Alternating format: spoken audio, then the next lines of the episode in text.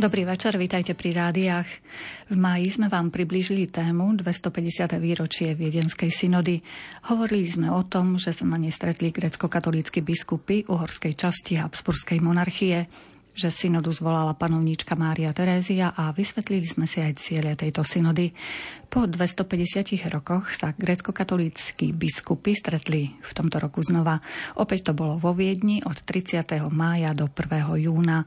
Kto prišiel na stretnutie, akým programom sa účastníci riadili, čo zaznelo na odbornej konferencii a aké dojmy z toho nie každodenného podujatia s biskupom zostali v pamäti, to sa dozvieme od nášho hostia, je ním košický eparcha, arcibiskup Cyril Vasil. Vítajte u nás. Dobrý večer. Dobrý.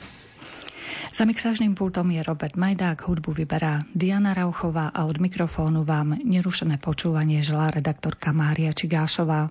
Prežite obohacujúci večer.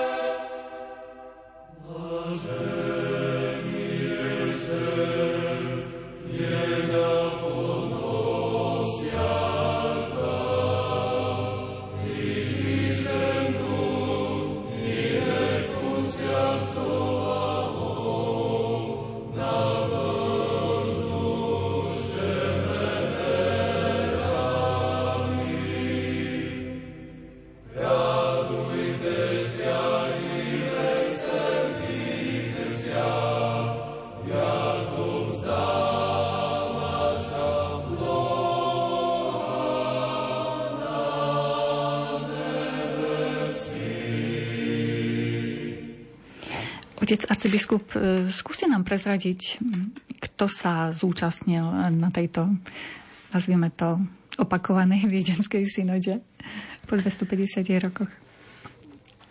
Synodu sme naplánovali, alebo teda stretnutie sme naplánovali pri 250. výročí synody, ktorá vtedy bola zvolaná Máriu Tereziu a mala riešiť nejaké praktické otázky života grécko-katolíckej cirkvi, ale súčasne aj pre sunmi do spoločenského života veriacich aj do ekumenických vzťahov s pravoslavnou cirkvou.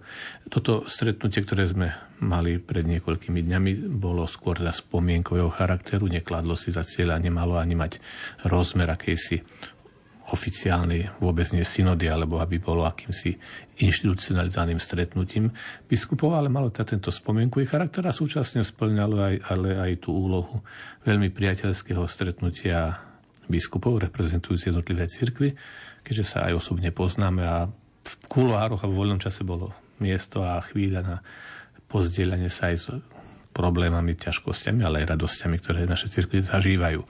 Takže v skutočnosti program bol trojdňový, ale prakticky začal prvým dňom popoludní 30. mája, keď po ubytovaní v pútnickom dome alebo dome duchovných cvičení, tzv. kardinál Könighaus, e, ktorý vedú jezuiti, je tak trochu na okraji mesta Viedeň. Potom ubytovanie sa presunuli do centra Viedne, kde vlastne bol prvý spomienkový a liturgický akt.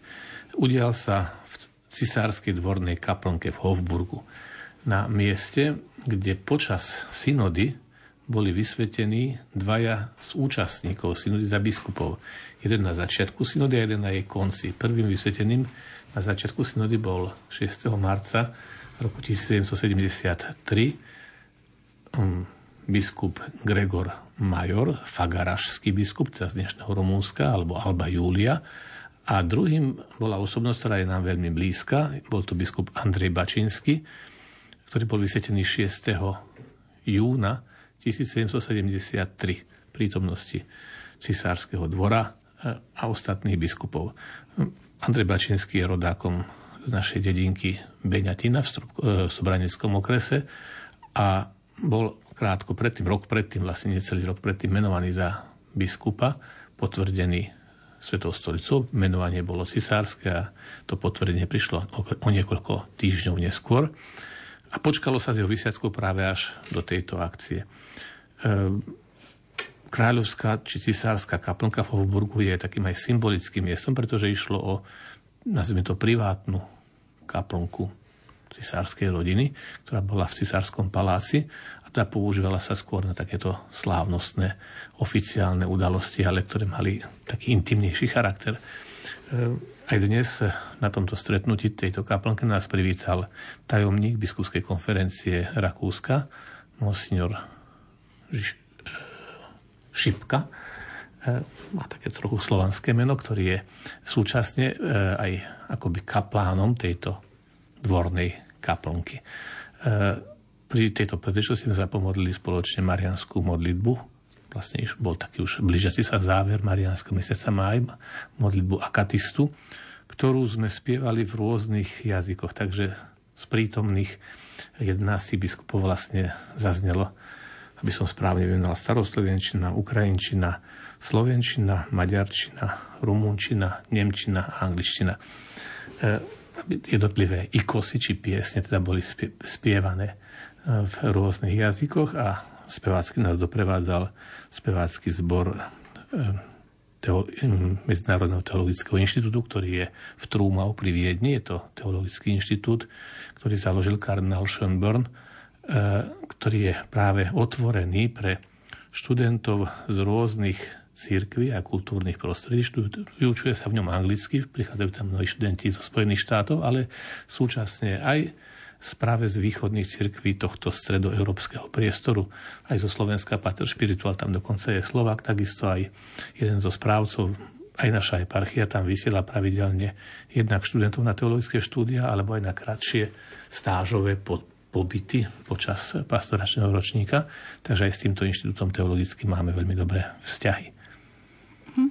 Čiže e, dokopy vás bolo koľko? To boli desiatky účastníkov? Alebo Takto, um, tak samo, menej? Samotné, samotná konferencia, aj keď bola otvorená verejnosti tým, že sa vlastne jednotlivé príhovory mali niesť väčšinou v taliančine, prípadne angličtine, tak nebola ako široko propagovaná. E, ten hlavný deň konferencií, ktorý bol 31. mája. E, na ňom sa zúčastnilo, možno keby som to do stovky ľudí, mm-hmm.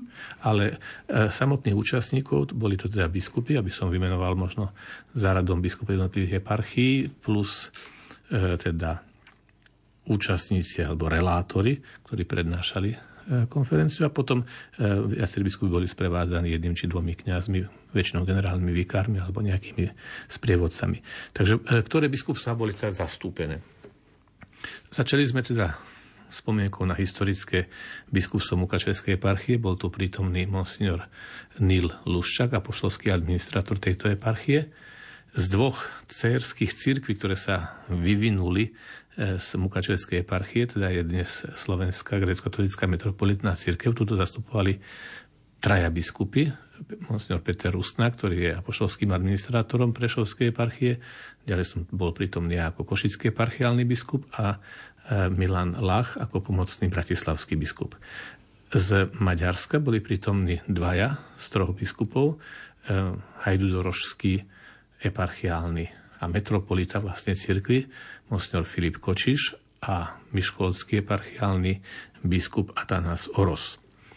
Z Českej republiky sa monsignor Ladislav Hučko žiaľ ospravedlnil, takže nebol prítomný, podobne ani ako nebol prítomný, hoci na poslednú chvíľu aj monsignor Eugen Popovič, metropolita Ukrajinskej cirkvi z, v Poľsku.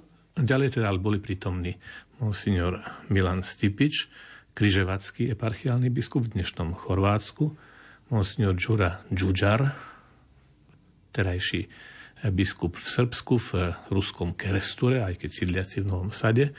A potom, aspoň posledného dňa, sa zúčastnil aj severomacedónsky biskup zo Skopie, eh, monsignor Kiro Stojanov. Rumúnsku církev reprezentoval eh, monsignor Virgil Bercea z, eh,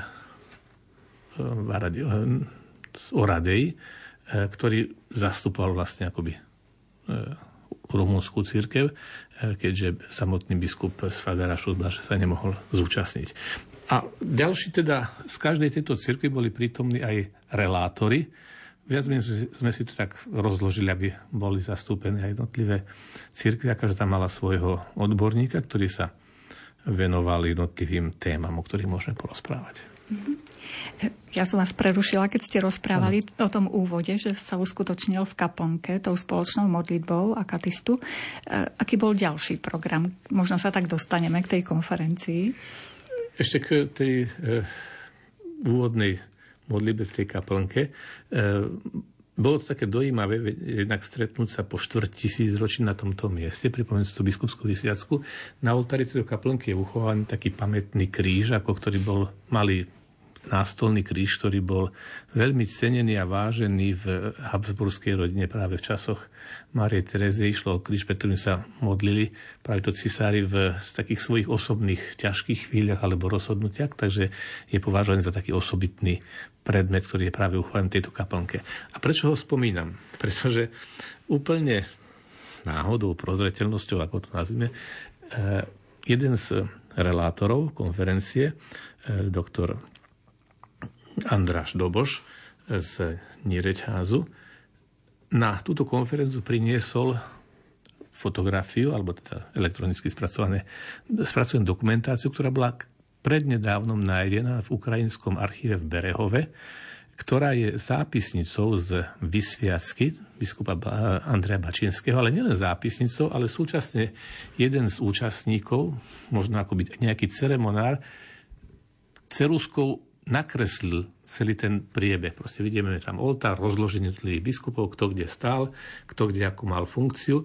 A takisto presne, keďže celkom realisticky je zachytený tento oltár, tak je tam prítomný tento kríž, ktorý nám práve sprievodca vysvetoval, že je ako taký rodinným krížom rodiny Habsburgovcov. Takže e, prvýkrát som aj ja mal, mal možnosť vidieť akoby dobovú snímku, teda, alebo kresbu, či perokresbu, ktorá e, dnes pri nás je samozrejme, že z takýchto akcií budeme mať množstvo fotografií skutočných alebo elektronicky vytlačených alebo len v akejsi virtuálnej mm, podobe, ale po 250 rokoch nájsť v archíve práve akoby kresbu, ktorá zachytáva momentku tejto vysviacky naozaj veľmi niečo pozoruhodné. Takže to bola taká perlička, ktorá obohatila vlastne práve toto stretnutie.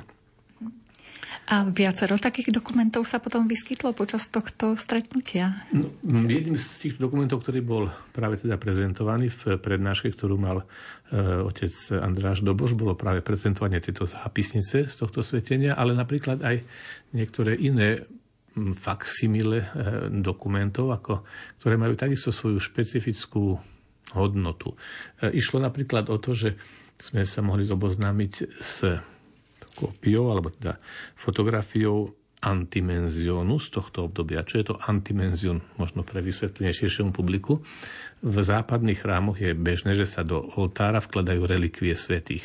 E, v minulosti sa to vkladali tzv. oltárneho kameňa pri posviacke chrámu. Vo východných cirkvách sa nepoužíva oltárny kameň, ale kúsok látky, niečo na spôsob korporála, ak by sme chceli hovoriť latinským termínom, v ktorom sú zašité relikvie svetých, väčšinou mučeníkov, ale súčasne tento tzv. antimenzion, prikryvka, ktorá ide na mensu, antimenzion, eh, je aj dokumentom, ktorý potvrdzuje buď oprávnenosť slavenia Eucharistie na tomto oltári, alebo aj dokumentom pre kňaza, že bol platne vysvetený, že dostal tento antimenzion a bol tá určený na nejaké miesto.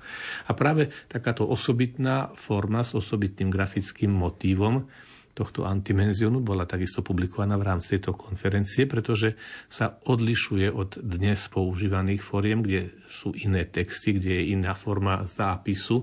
E, práve zdá sa, ako by tento antimenzion mal byť takým univerzálnym modelom, ešte bez predtlačeného mena biskupa alebo miesta a mohol sa potom používať e, po, pri viacerých príležitostiach alebo pre viaceré biskupstva. Takže to je ďalšia takáto drobná perlička, ktorá bola trochu pripomenutá alebo prvýkrát publikovaná práve pri tejto príležitosti. Samotné konferencie prebiehali 31. mája, keď o 10. v arcibiskupskom paláci viedenského arcibiskupa na námestí pred Štefan, dom Sv. Štefana začalo stretnutie príhovorom e, kardinála Schönburna za prítomnosti aj apoštolského nuncia v Rakúskej, v Rakúskej republike. E, Monsignor Schönborn a kardinál Schönborn je súčasne aj ordinárom, biskupom, alebo teda správcom aj pre všetkých veriacich východných cirkví v Rakúsku. Takže aj z tejto funkcie jeho prítomnosť bola dôležitá, pretože aj v svojom biskupstve, ale aj v celom Rakúsku organizuje a pomáha zriadovať e, liturgický život a pastoračné stretávania sa a pastoráciu vôbec katolíkov rôznych východných cirkví alebo východných obradov. On osobne má veľmi blízky vzťah k východným cirkvám, aj ich dobre pozná a preto jeho prítomnosť nebola len akousi záležitosťou spoločenskej slušnosti, ale skutočne aj prejavením záujmu o život týchto východných cirkví. Bol to vlastne on, ktorý potom poveril po tej praktickej línii svojho vikára pre východných katolíkov, eh, otca Juraja Kolasu, ukrajinského kniaza, ktorý je jeho synkelom, alebo teda vikárom, aby potom viedol eh, ďalšie práce na tomto stretnutí a bol vlastne súčasne hlavným technickým organizátorom eh, samotného priebehu Takisto aj kardinál Schönbrunn dal k dispozícii teda svojich niektorých zamestnancov, ktorí potom pripravili ďalšiu logistiku od vybavenia autobusov, občerstvení, presunov a tak ďalej a tak ďalej. A súčasne nám umožnil potom v ďalšie dni sláviť liturgiu, ako to možno poviem o chvíľu v chráme Sv. Štefana, teda v hlavnom viedenskom chráme a takisto aj v chráme Sv. Barbary, ktorý je chrámom pre grécko-katolíkov, pre východných katolíkov byzantského obradu vo Viedni. Takže vráťme sa na tú konferenciu. Aké zaujímavé témy tam sa sneli, ak nám môžete približiť? Prvé, prvé tri témy sa týkali predstavenia osôb protagonistov vtedajšieho stretnutia. Takže prvú tému predniesol doktor Raplenovič z východného kolegia v Ajštate, ale pôvodom eh, Chorvát z zahrebského prostredia, ale z križovatskej eparchie, ktorý priblížil postavu biskupa Vasilia Božičkoviča, ktorý bol biskupom od roku tisíc, teda v tých rokoch priebehu synody. A išlo práve o osobu biskupa, ktorý podnetil zvolanie synody, možno aj takou svojou úzkostlivosťou alebo akousi túžbou po presnosti, pretože bol to on, ktorý namietal, že vo vydaní liturgických kníh, ktoré krátko predtým, niekoľko rokov predtým vytlačil, alebo dal vytlačiť mukačevský biskup Jan Bradač, sú teologické nepresnosti, chyby, e, zle uvedené kalendárne e, záležitosti. Takže vlastne jeho akoby lamentácie tak trochu spôsobili zvolanie synody. E, Práve táto prednáška nám pomohla pochopiť lepšie pozadie aj osobné charakteristiky účastníkov synody. Aj to, čo som spomenul, práve takáto nástojenie na nejakej teologickej presnosti, ktoré bolo odzrkadlením skôr takej latinskej formácie biskupa Božičkoviča, bolo v kontraste s tým ešte tradičným východným vnímaním, ktoré ho predstaviteľmi bol napríklad práve náš biskup Andrej Bačinsky. E,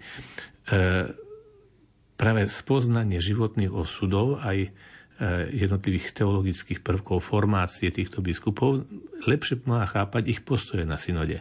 A toto bolo veľmi pekne zdôraznené v tejto prvej prednáške doktora Raplenoviča.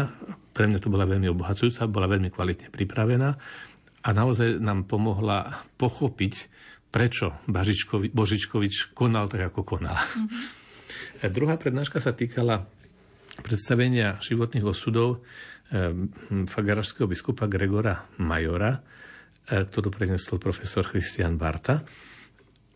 Táto prednáška bola takisto veľmi zaujímavá, pretože pripomenula nám postavu, ktorá bola e, svojím spôsobom tragická. E, tento biskup Christian Barta, pardon, biskup Gregor Major, o ktorom hovoril Christian Barta, bol vysvetený na tejto synode.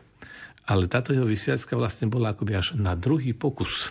V skutočnosti bol už niekoľko rokov predtým vybraný klérom svojej eparchie, navrhnutý na biskupa a vtedy Maria Terezia uprednostnila iného biskupa a jeho dokonca v úvodzovkách akoby tak za trest a pre istotu poslali do vyhnanstva a do takého, nazvime to skoro cirkevného väzenia, ktorý, keďže bol poslaný do Mukačevského kláštora, hoci bol sám bol pôvodom z Rumunska, kde ho vyslobodil až náhodou pri jednej z návštev cisár František, cisár Jozef, tedy ešte nebol cisárom, bol syn Marie Terezie a pri návšteve tohto kláštora ho videl, pýtal sa, kto je tu, čo tu robil. No ja som ten Jozef, ktorého vlastní bratia predali do otroctva, tak mu vysvetlil svoju históriu.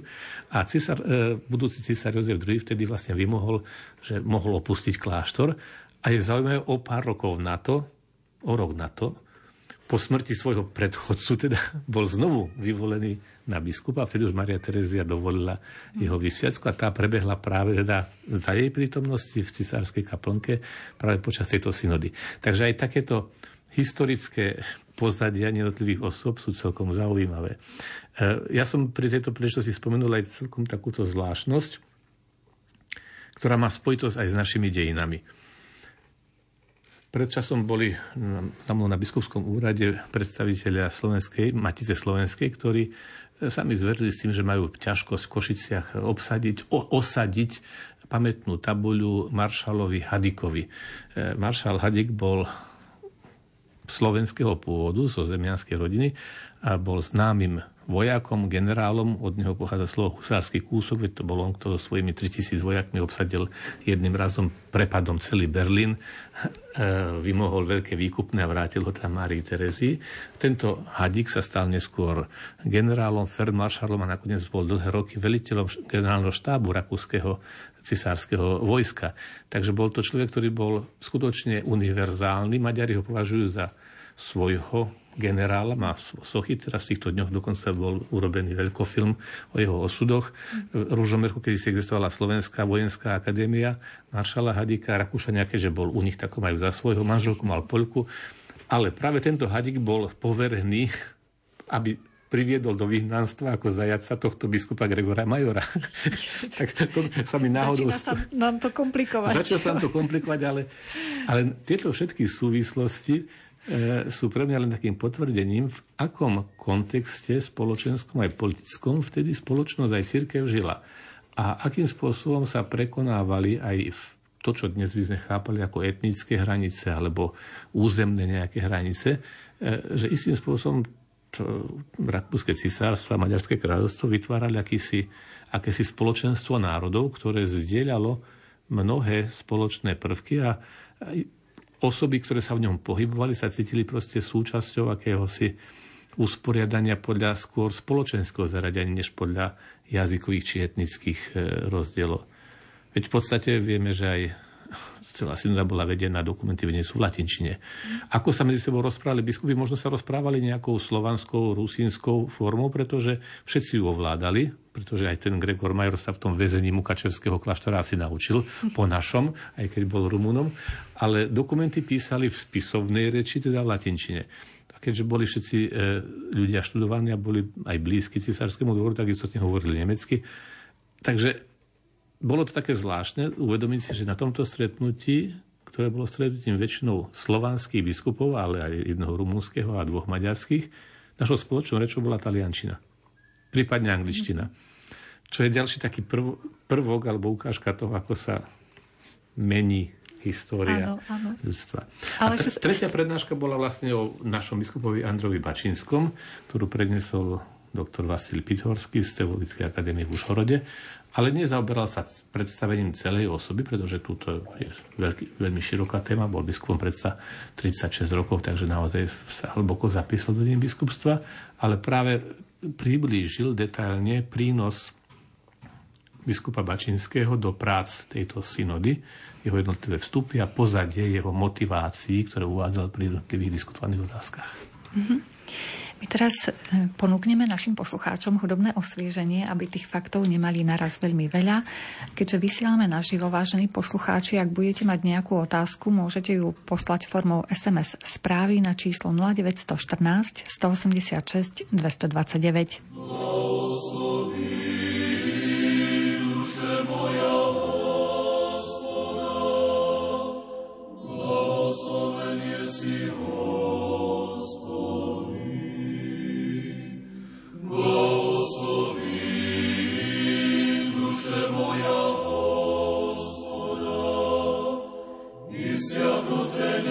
моя, имя святое.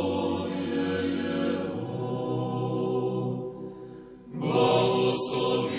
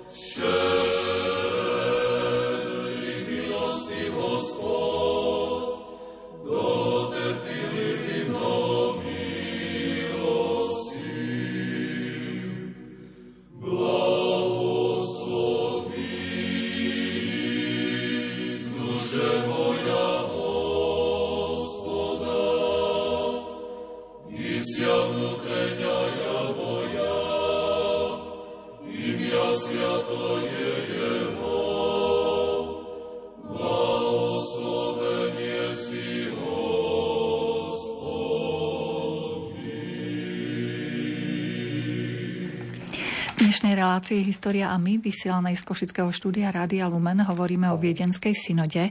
Uplynulo od vtedy 250 rokov a v tomto roku si to grecko-katolícky biskupy pripomenuli opätovným stretnutím vo Viedni. O tomto podujatí sa rozprávame s naším hostom, ktorým je otec arcibiskup Cyril Vasil z Košickej eparchie. Ak máte nejaké otázky, môžete nám ich posielať formou SMS správ na číslo 0914 186 229. Otec arcibiskup, tak dve, tri prednášky sme už predniesli našim poslucháčom, čo bolo zaujímavé ďalej na konferencii? Tak po týchto predstaveniach prvých troch účastníkov ďalšie prednášky sa už venovali jednotlivým témam, ktoré majú akýsi presah, vychádzajúc z opisu samotného priebehu synody, ale presahujú aj do ďalších súvislostí. E, možno prvá taká nie prednáška, ale skôr bolo to spojenie na diaľku cez videokonferenciu. Prihovoril sa nám riaditeľ Historického slovenského ústavu v Ríme, doktor Daniel Černý, ktorý pripravuje slovenský preklad kompletných materiálov synody, teda z latinčiny. Takže po prakticky skoro 50 rokoch môžeme očakávať, že tie texty, ktoré kedysi v roku 1175 pri 200. výročí synody pripravila zozbieral profesor Michal Lacko, jezuita z Papežského východného inštitútu, Slovenský historický ústav chce vydať v slovenskom preklade, aby boli takto dostupné aj širšiemu publiku. Takže vlastne aj doktor Černý nám prezentoval tento projekt a súčasne aj niektoré iné súvislosti týkajúce sa práve získavania poznatkov o synode, e, archívoch, ktorí boli uložené dokumenty týkajúce synody a práve tejto lackovej práce pri prvom vydaní originálnych dokumentov synody. Ďalšie konferencie potom sa už dotýkali tých tém, ktoré boli obsahom jednania synody. E, otec Marko Durlák pripravil konferenciu otec Marko Durlak je pracovníkom dikasteria pre východné cirkvy v Ríme a sekretárom liturgickej komisie tohto dikastéria. Nemohol byť prítomný osobne, ale v jeho mene bola táto konfer- konferencia prečítaná. Pripravil nám konferenciu o to, akým spôsobom vlastne prebehol a bol završený proces výberu východných svetcov do kalendára, pretože, ako som tu už spomenul, jedna z otázok, ktorá sa tu riešila, bolo, ktorých úvodzok a tzv. pravoslávnych svetých môžeme uctievať v katolíckej cirkvi, alebo aké je kritérium pri zaraďovaní svetých z východných cirkví e, do súčasného kalendára katolíckej cirkvi. V skutočnosti táto otázka bola riešená na synode, ale definitívne bola vyriešená v katolíckej cirkvi až v 40. rokoch minulého storočia pri vydaní tzv. typickom vydaní, oficiálnom vydaní liturgických kníh, e, ktorú vydala Svetá stolica. A v tej tam vlastne sa ustanovilo kritérium, že môžu byť e, dávaní do katolických kalendárov svety aj tí, ktorí žili v pravoslavnej cirkvách do Florenského koncilu, teda roku 1439, pretože častokrát títo svety si ani neuvedomali, či žijú v jednote alebo nie v úplnej jednote s katolíckou cirkvou, s rímským biskupom, ale pre svojim životom nejakým spôsobom naozaj poznačili. Dnes by sme povedali, že aj tento faktor je už istým spôsobom prekonaný, pretože krátko pred konaním tohto nášho stretnutia bolo ohlásené, že svätý otec František naredil zaviesť do martyrológia rímskeho, teda do oficiálneho zoznamu svetých rímskej cirkvi 21 mučeníkov koptskej pravoslávnej cirkvi, ktorí boli pred niekoľkými rokmi, rokmi brutálne zavraždení práve e, fanatikmi z ISIS, z islamského fundamentalistického hnutia, pre svoju vieru. Verejne nafilmovaní, zabití pred kamerami, pretože odmietli zrieknúť sa svojej viery. A pri návšteve kopského pravoslavného patriarchu vlastne spolu s pápežom vyhlásili, že týchto mučeníkov kresťanstva chce uctievať rovnako aj katolická církev. Takže to je akoby ďalší posun, ktorý úplne náhodou v týchto dňoch prebehol v cirkevnými médiami a bol akoby ďalším kamienkom do tej mozaiky problematiky, ktorá bola skúmaná úcta svetých z niekatolíckej cirkvi v katolíckej cirkvi. Možno ešte tak by som povedal, akýsi predkrok k tomuto kroku pápeža Františka urobila Ján Pavol II, ktorý v svojej kaplnke Redemptoris Mater v Vatikáne nechal na čelnej stene kaplnky zobraziť akoby nebeský Jeruzalem, ktorom sú prítomní aj mnohí svätí pravoslavnej cirkvi po florenského obdobia, ako je Serafim Sarovský, alebo kňažná Elizaveta, alebo Ivan Rilský a tak ďalej. Takže to bola ďalšia téma, ktorá mala teda teologicko-liturgický presah. O liturgickom dedičstve Mukačevskej eparchie hovoril doktor Andráš Doboš z Teologického inštitútu v Nireťházi, ktorý chcel poukázať práve na to spoločné liturgické dedičstvo, ktoré charakterizuje akýsi, akýsi spoločný základ pre dnešné cirkvy, ktoré sú cirkvy samostatné, Slovenská, Maďarská, Chorvátska a tak ďalej, ale predsa vychádzajú z tohto mukačevského dedičstva majú v sebe zahrnuté spoločné prvky liturgického dedičstva. S tým súvisela aj potom ďalšia prednáška, ktorú mal e, docent Šimon Marinčák, riaditeľ Slavistického ústavu a súčasne aj riaditeľ Centra Spirituality Východ-Západ tu v Košiciach e, na Komenského ulici, ktorý ako odborník aj na cirkevnú hudbu hovoril o liturgickom speve Mukačevskej eparchii a o jeho rozšírení v rôznych cirkvách sui juris. Liturgický spev Mukačevskej eparchie je totiž opäť čím si veľmi špecifickým, E, ktorý nemá celkom jasný historický pôvod. Zdá sa, že je výsledkom akejsi syntézy viacerých typov spevu. E, spevu, ktorý sa šíril v kláštoroch na Haličine, teda Galícii, Počajive alebo Ľvove, čiastočne nejaké bulharské prvky, čiastočne rumúnske, čiastočne grécke a pod akýmsi ľudovým vplyvom a odovzdávaním ústnym tradovaním týchto nápevov sa vytvorila osobitná celá štruktúra liturgického spevu, ktorá charakterizuje Mukačovské biskupstvo a potom aj cirkvi z neho odvodené. V skutočnosti tento typ spevu bol formálne zapísaný do nôd až v roku 1906, keď vyšiel prvýkrát ako Irmologion, ktorý sa stal potom v ďalších rokoch nástrojom na rozšírenie a kodifikovanie tohto spevu aj v iných jazykoch. V maďarčine, dnes v Spojených štátoch, v angličtine, alebo v slovenčine, alebo v chorvačtine.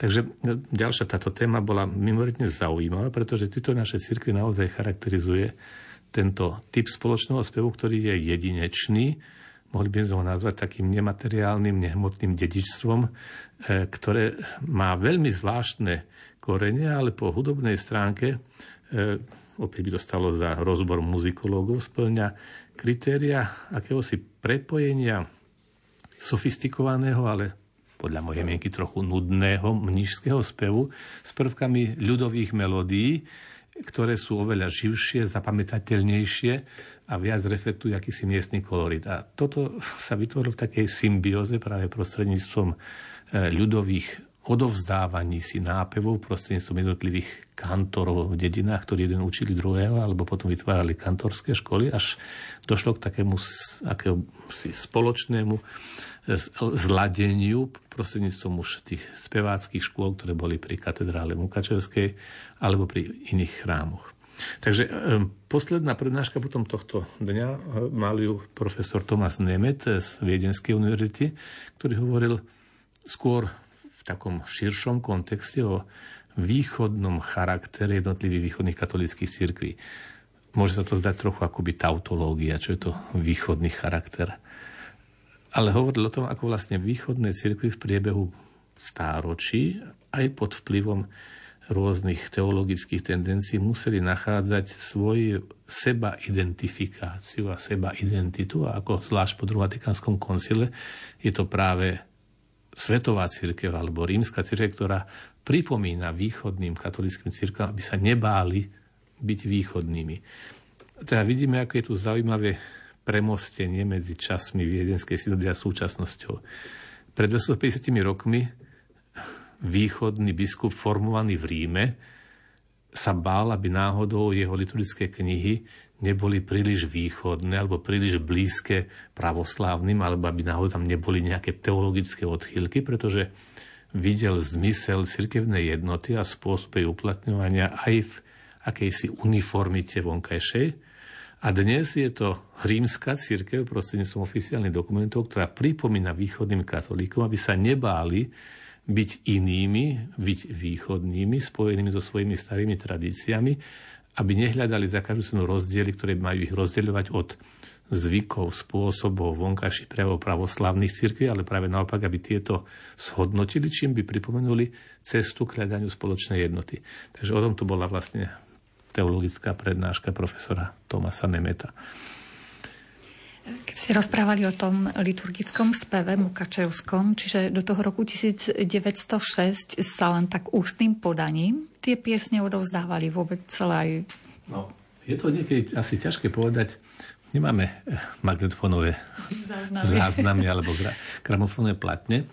Je isté, že napríklad niektorí kantory si odovzdávali ručne prepisované tzv. irmologiony, teda zbierky nápevov liturgických. Východný liturgický spev má veľmi komplikovanú štruktúru, delí sa na 8 tzv. hlasov alebo tónov. Potom sú jednotlivé vstupy na jednotlivé liturgie, či je to útiereň, večereň, liturgické nápevy, tropare, kondaky, pričastený, prokymeny a tak ďalej. Kto, kto vie, o čom hovorím, tak vie, ak to nie, tak to je dlhé vysvetľovanie, ale ide o komplexný, veľmi rozvetlený systém spevu. Aj na našom území sa našli napríklad odovzdávané s jednotlivými kantormi v jednotlivých fars, fars, farnostiach irmologiony prepísané z ľvovských alebo počajevských modelov, teda z Haliče. Alebo aj irmologiny, ktoré vychádzajú z týchto nápevov, ale sú už poznačené nejakým osobitným prínosom. Napríklad sú to tzv. Juhasevičové irmologiny, to je taký známy zberateľ alebo teda prepisovateľ týchto irmologionov. Nakoľko boli ale rozšírené, keď išlo ručne prepisované knihy po veľkom území, ktoré siaha kde si od rumúnskeho Sigetu alebo Maramorošu až po Turne, Turňu a od Debrecena po Přemýšľ, to je veľmi ťažko povedať. Je dosť možné, že ten spev bol čiastočne roztrieštený, alebo si ho odovzdávali jednotlivé skupiny kantorov regionálne, a vlastne to, čo je opäť charakteristické, ľudový spev celého chrámu, to je opäť charakteristika len karpatskej e, cirkvi. V iných východných cirkvách väčšinou ten spev vedú profesionálni kantori, speváci a ľud sromaždený nespieva. Zatiaľ, čo tu sa zvlášť od 19. storočia vyvinulo spievanie celej cerkvy, celého chrámu. Ten kantor ho len vedie.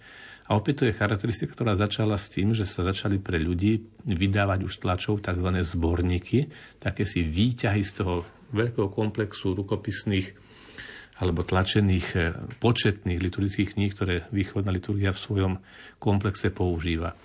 Aby som to vysvetlil možno tak zjednodušene. Aj liturgické texty, aj spevy častokrát vo východných cirkvách sú veľmi rozsiahle a veľmi komplikované, preto sa vyvíjali buď pri katedrálach alebo v kláštoroch. Vo farnostiach v minulosti sa častokrát prichádzalo len z toho, čo bolo možné, alebo ktoré knihy sa podarilo kúpiť, mali vysokú hodnotu, alebo sa ručne prepisovali, a čo sa dalo zvládnuť možno bez osobitného speváckého školenia.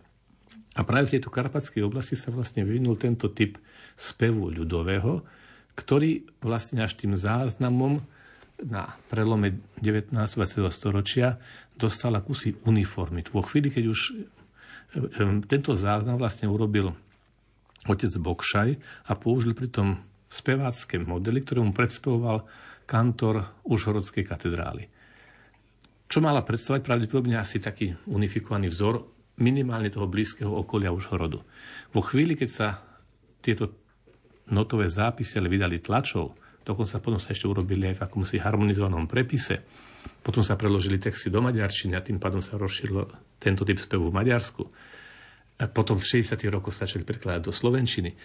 Tak naraz sa vlastne tie ostatné formy spevu odovzdávané len od ucha k uchu postupne vytrácali a dochádzalo k istej unifikácii. Čo je na jednej strane výhodou, na druhej strane niekto by to mohol považovať za stratu akéhosi dedičstva. Pred mojimi otázkami ešte dáme priestor jednej sms že či e, aj nejaký e, písomný výstup bude z tohto vášho stretnutia vo Viedni. Keďže boli konferencie veľmi dobre pripravené a pripravené už aj v písomnej forme, čo nevždy býva na konferenciách, kto ich organizuje, tak vie, že nie je ľahké dohnať všetkých relátorov, aby v deň konferencie mali už definitívny napísaný text. Verím, že, e, text, že teda táto konferencia bude aj publikovaná pravdepodobne tu bude musieť urobiť nejaký menší redakčný výbor. Asi to ostane na mne teda. jednočlenný výbor. tak možno dúfam, že nebude celkom jednočlenný. A chceli by sme samozrejme toto veľmi hodnotné a zaujímavé texty publikovať. Otázka je v akom periodiku alebo um, či ako samostatnú monografiu a teda v ktorej reči, či ich ponecháme v origináli, v taliansko a anglickom, to boli text, jazyky, ktoré boli použité, alebo požiadame alebo mm, vyrobíme nejakú napríklad pre Slovensko slovenskú mutáciu. No, bude to stať viacej námahy a financí, ale rozhodne si myslím, že výstup z takejto vedeckej konferencie je, je dôležitý. Musím povedať, že konferencia bola veľmi dobre pripravená od každého relátora.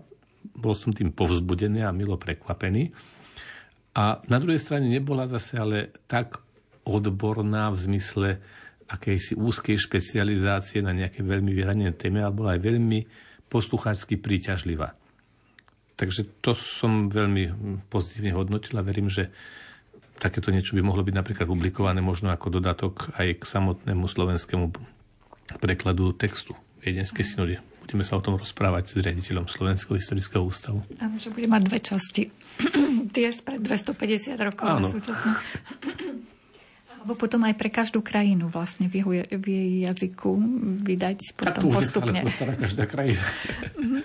Ešte sme spomínali, že teda na záver ste mali liturgie a to v Štefans dome aj v chráme Sv. Barbary. Tento 31. maj, ktorý bol dňom konferencie, bol završený liturgiou v chráme Sv. Štefana, teda v hlavnom chráme, v katedrálnom chráme Považujeme si za veľkú česť a, a milosť, že sme mohli teda slúžiť e, s prítomnými biskupy na tomto stretnutí na oltári tohto chrámu. E, pri liturgii, ktorý som predsedal ja, e, príhovor homiliu predniesol kardinál Schönborn a to, čo bolo veľmi pekné, keďže v š, e, chráme z toho Štefana je uložená originálna ikona z Maria Poču, maďarského putnického marianského miesta, ktorá, ikona, ktorá roku 1696 slzila a preto bola cisárom prenesená teda do hlavného chrámu Viedne. My sme sa pre touto ikonou pomodlili a kópiu tejto ikony sme preniesli procesy aj na hlavný oltár, pri ktorom sme slúžili. Takže istým spôsobom sa takto duchovne spojili práve s udalosťami spred viac ako troch storočí, ktoré ale vytvorili opäť akési premostenie medzi jednotlivými národmi a cirkvami z nich spojenými. Pri tejto liturgii nás sprevádzal svojim spevom košický zbor katedrálny z našej katedrály Národnej prstej Bohorodičky, za čo chcem osobitne poďakovať tomuto zboru, že naozaj meral niekrátku cestu e, do Viedne a že naozaj svojou prítomnosťou a spevom dodali tejto liturgii akýsi ešte ten osobitný tón. E, východná liturgia v tomto gotickom chráme za sprievodu úžasného zboru bola pre mňa osobne ako hlavného služiteľa krásnym duchovným zážitkom a verím, že aj pre ostatných, ktorí sa zúčastnili, mnohí to aj pripomínali a zvlášť práve podčiarkovali prítomnosť tohto katedrálneho zboru. Takže ešte raz chcem poďakovať našim spevákom, že merali cestu a že svojou modlitbou a umením naozaj nás všetkých pozvihli bližšie k Bohu. Ale náš slovenský e, zborový spev tam zaznel, alebo aj ostatné cirkvy prispeli k tým spevom? Takto e, pri liturgických stretnutiach sme si to podelili, že úvod a záver, teda prvé stretnutie v Dvorskej kaplnke a Katis spieval zbor Teologického inštitútu, ktorý sa skladá z spevákov viacerých národností. Hlavnú liturgiu 31. v dome Štefana zabezpečili po spevackej stránke aj po asistencia, ktorá bola naši bohoslovci zo seminára z Prešova prišli a pripravili vlastne celú liturgiu. E, tá bola v režii slovenskej, nazvime to takto.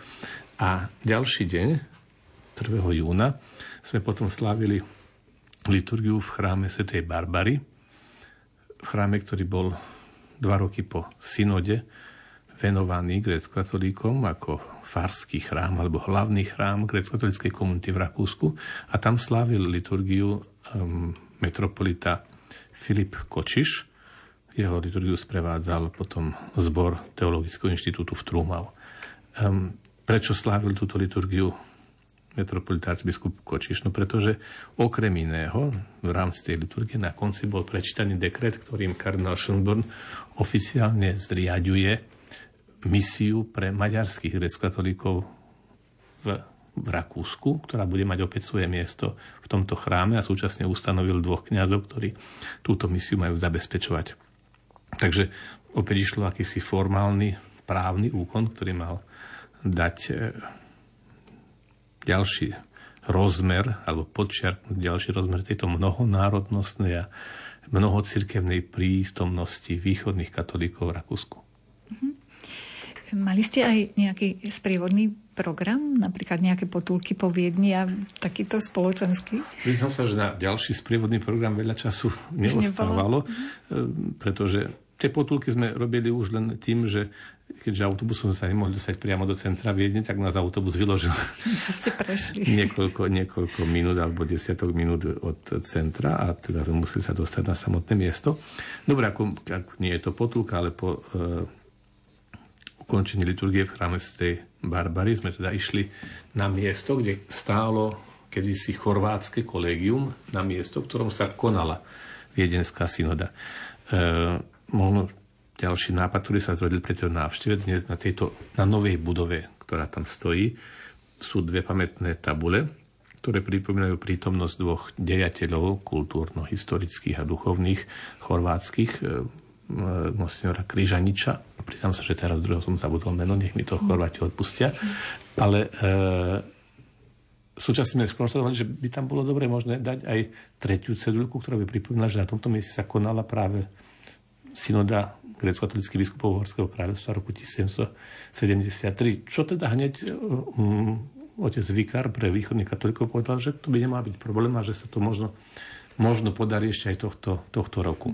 Totiž táto budova dnes je novobudova, a kedy si tam stálo kolegium pri Viedenskej univerzite, boli to národné kolegie a v tomto chorvátskom kolegiu, keďže biskup Božanič bol akoby vikárom zahrebského biskupa, Ehm, tam sa konali tých 19 sesí eh, Viedenskej synody medzi marcom a májom 1773. Hm. Sice táto otázka je také rozsiahla. A ešte, ešte aby som teda doplnil, počas nejakej prestávky si niektorí účastníci synody zašli aj do krypty kapucinského chrámu, aby možno aj v modlitbe poďakovali Márii Terezii a pripomenuli si to, že kedysi našich predkov zvolala do Viedne. Išlo o využitie času počas posledného sedenia, keď vlastne ten posledný deň 1. júna bola už len jedna konferencia. Tuto prednesol otec jezuita, otec Alexi Kurzakov a týkala sa kanónu 322 východného kódexu, ktorý hovorí o sromaždeniach hierarchov rôznych cirkví sú juris. Teda e, otec Kurzakov nám predniesol poukázal, ako dnešné cirkevné právo hodnotí, alebo aké modely pozná na možnosti stretávania sa biskupov z rôznych cirkví. Tento kanon je obsahom jedného celého titulu východného kódexu a e, môže byť inšpiráciou pre podobné stretnutia, alebo, ale musí mať potom svoju právnu formu.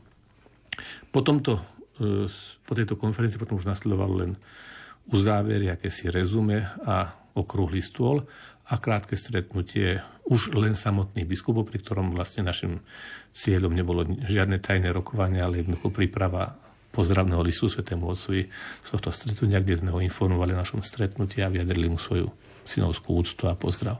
Mm-hmm.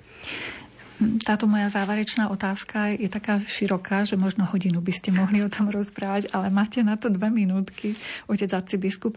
Keby ste nám tak zhutnili, aké radosti a starosti e, trápia biskupov, arcibiskup, e, biskupov a arcibiskupov grecko-katolíckých, ktorí sa tam stretli, keď ste tak rozprávali pri káve možno? Ja si myslím, že by sme mohli rozdeliť záujem aj radosti a starosti biskupov grecko-katolických do, do dvoch okruhov. Ten prvý sa týka vlastne rozvíjania, potvrdzovania, utvrdzovania východného rozmeru nášho bytia, východnej katolíckej identity, ktorá sa prejavuje v rôznych formách v spojení e, liturgických tradícií, v spojení s našimi nezjednotenými pravoslavnými bratmi, v spojení a súčinnosti s rímskatolickou církou, ktorou vytvárame jednotu napriek rôznosti obradov. Teda to je ten prvý rozmer, ktorý by mohol byť tak e, dovnútra prehodnocovaním, zhmotňovaním a ďalším oceňovaním našej východnosti. A druhý je rozmer, ktorý zase je spoločný so všetkými ostatnými biskupmi katolíckými a možno nielen katolíckými, je ako odovzdávať evanílium v tomto dnešnom svete, poznačenom stratou zmyslu pre posvetno alebo postupným strácaním zmyslu pre posvetno alebo nazviem to sekularizáciou, či akýkoľvek termín by sme chceli použiť. Teda, čo to znamená byť dnes kresťanom v modernom svete a pre grécko-katolíkov, čo znamená byť grécko-katolickým kresťanom v tomto modernom meniacom sa svete. Takže to sú akoby dve navzájom prepojené roviny, ktoré sa dotýkajú a ktoré súčasne musíme paralelne riešiť. A to je možno to, čo nás spája. Zajistia aj to, že biskupy, ktorí tam boli prítomní, a teda grecko-katolické cirkvi sú tie, ktoré prešli e, obdobím utrpenia, obdobím likvidácie. Zažili e, sme osobitný typ prenasledovania, ktorý bol istým spôsobom ešte horší, ako sa týkal všeobecne katolíckej cirkvi počas komunistických režimov, pretože tieto naše cirkvi boli častokrát fyzicky zlikvidované a vytreté z mapy spoločenského aj cirkevného života. A to všetko zanechalo samozrejme stopy aj v mentalite, aj v histórii, aj vo vnímaní akýchsi vzťahov. Takže toto je asi e, to, čo nás najviac spája. Utvrdzovanie, prehlbovanie vlastnej identity východných katolíkov, a súčasne v spojitosti s celou katolickou cirkvou a s všetkými veriacimi hľadanie tej správnej odpovede alebo formy na odovzdávanie Evanielia v dnešnom svete, ktorý je poznačený stratou zmyslu pre posvetno ako akéhosi výsledku vývoja, ktorý teda má svoje rozličné dôvody a ktorého výsledok ešte nie je nikomu celkom dopredu známy. Naša relácia sa priblížila k záveru. Hovorili sme o 250. výročí Viedenskej synody, ktorú si tento rok grecko-katolícky biskupy pripomenuli opätovným stretnutím vo Viedni. Naším hostom bol spoluorganizátor podujatia otec arcibiskup Cyril Vasíl. Veľmi pekne vám ďakujem za všetky informácie, ktoré tu zazneli. Ďakujem za pozvanie aj za trpezlivosť s mojim načným rozprávaním o veciach, ktoré možno všetkých nezaujímajú, ale pre nás sú dôležité. Určite sa našli ľudia, ktorých to zaujíma. Vám, milí poslucháči, ďakujeme za pozornosť. Hudbu vybrala hudobná redaktorka Diana Rauchová, za mixážnym pultom bol kolega Robert Majdák a reláciu vás sprevádzala redaktorka Mária Čigášová. Želáme vám požehnaný večer. Marie.